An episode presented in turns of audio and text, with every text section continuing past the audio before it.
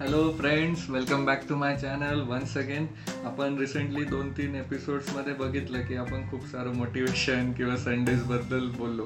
So तसंच काहीतरी ह्या व्हिडिओत पण घेऊन आलेलं आहे. आणि झालं असं की मी रिसेंटली एक आर्टिकल वाचलं. त्यामध्ये एक अशी गोष्ट मला कळाली.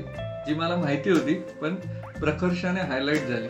कारण आता सध्या जे सगळ्यात जास्त चर्चेत असलेलं जे हिंदी वेब सिरीज आहे स्कॅम नाईन्टीन नाईन्टी टू तर ऑलमोस्ट सगळेच लोक हर्षद मेहताचे फॅन झालेले आहेत आणि सगळेजण शॉर्टकट शोधत आहे पैसे कमवायचे आणि मे बी तो शॉर्टकट त्यांना तो शेअर मार्केटमध्येच दिसत असावा आफ्टर वॉचिंग स्कॅम सिरीज आणि त्यामुळे डीमॅट अकाउंट पण खूप जास्त लोकांनी ओपन केलेले पण याच रिलेटेड मी एक आर्टिकल वाचलं की त्या आर्टिकलमध्ये हर्षद मेहता आणि नारायण मूर्ती यांच्या दोघांचं लाईफचे कंपॅरिझन केलेलं होतं. सो मला ते खूप छान वाटलं म्हणून विचार केला की आपल्या व्ह्युअर्सला पण ते सांगावं. सो त्यामध्ये असं दिलं होतं की दोघांनी त्यांची जी लाईफची काय म्हणता येईल स्टोरी सुरू जी झाली ती एकोणीसशे ऐंशीला झाली तेव्हा हर्षद मेहता यांचं वय होतं सव्वीस वर्ष नारायण मूर्ती यांचं वय होतं अडोतीस वर्ष. सो झालं काय की next within next ten years दोघं मिडल क्लास फॅमिलीमधून बिलॉंग करत होते. आणि विदिन नेक्स्ट इयर म्हणजे नाईन्टीन नाय नाईन्टीमध्ये मी सांगेल की हर्षद मेहता यांच्याकडे फिफ्टीन थाउजंड स्क्वेअर फीटचा सी फेसिंग फ्लॅट हो- होता. नंतर खूप सारी प्रॉपर्टीज होती ब्रँड न्यू कार्स होत्या आणि दोघांनी मिडल क्लास फॅमिलीतनंच बिलॉंग करत होते जेव्हा त्यांनी सुरुवात केली होती. So within ten years Harshad Mehta यांनी खूप जास्त अचीव केलं होतं. आणि इकडे यांचा जो होता एकोणीसशे ऐंशी साली नारायण मूर्ती यांचं स्ट्रगल चालू होतं. म्हणजे हार्डवर्क करत होते. त्यांची जी इन्फोसिस आहे तिला वरती आणण्याचा प्रयत्न करत होते. खूप साऱ्या लोकांना ते जॉब्स देत चालले होते.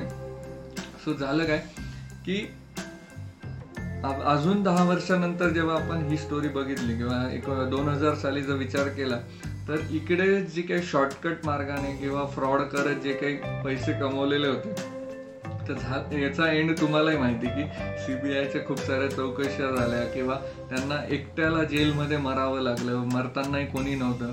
आणि या उलट इकडे यांची इन्फोसिस खूप जास्त प्रोग्रेसमध्ये होती. कारण यांनी ऑनेस्टी आणि हार्डवर्किंग या दोन गोष्टींना यांचं प्रिन्सिपल मानलेलं होतं. त्याच्यामुळे आज जर आपण बघितलं तर इन्फोसिसमध्ये जवळपास अडीच लाख लोकांना इंडिया आणि इंडिया बाहेर जॉब्स अवेलेबल झालेले आहेत. आणि ते खूप जास्त चांगल्या क्वालिटीची लाईफस्टाईल जगतात ते इन्फोसिसचे एम्प्लॉईज आणि यापुढेही ते देत राहणार आहे. इंडियाचं जे ग्लोबल मार्केटमध्ये जे नाव कमावलं आपण इन्फोसिसमुळे ते वेगळं. सो मला ह्या स्टोरीतनं एकच सांगायचं आहे की जे कोणी स्कॅम मूवी बघितल्यानंतर शॉर्टकट मार्गाने पैसे कमवायचा विचार करत असतील तर आपल्याला हार्डवर्कशिवाय पर्याय नाही आहे आणि आपल्या जे वाटेची प्रोग्रेस आहे ती येणारच. फक्त आपल्याला त्यासाठी हार्डवर्क हे कन्सिस्टंट ठेवायचे आणि प्र आपल्याला दुसऱ्यांसोबत आपली प्रोग्रेस कंपेअर सुद्धा नाही करायची कारण प्रत्येकाला त्याच्या हार्डवर्कचं फळ हे मिळणारच आहे लवकरात लवकर. फक्त आपल्याला कंपॅरिझन नाही करायचं आहे आपलं जी कन्सिस्टन्सी आहे ती ठेवायची.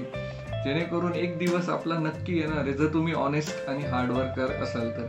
पण जर तुम्हाला हर्षद मेहतासारखं शॉर्टकटने पैसे कमवायचे असतील तर मग सेम तुम्ही त्याचं ते बघू शकता की पन्नासपेक्षा जास्त फ्रॉड केसेस झाले सीबीआय चौकशी झाली फॅमिलीने सफर केलं. म्हणजे तो दहा वर्षात पैसा कमवला पण तेवढ्याच फास्ट त्यांनी बाकी सगळ्या गोष्टी पण गमवल्या. सो या स्टोरीतनं आपल्याला जे घ्यायचं होतं की honesty is for long run race म्हणजे तुम्ही जर ऑनेस्ट असाल तर तुम्ही जास्त काळासाठी चांगली लाईफ जगू शकता त्यामुळे असेच काहीतरी व्हिडिओज मी तुमच्यासाठी घेऊन येत जाणार आहे.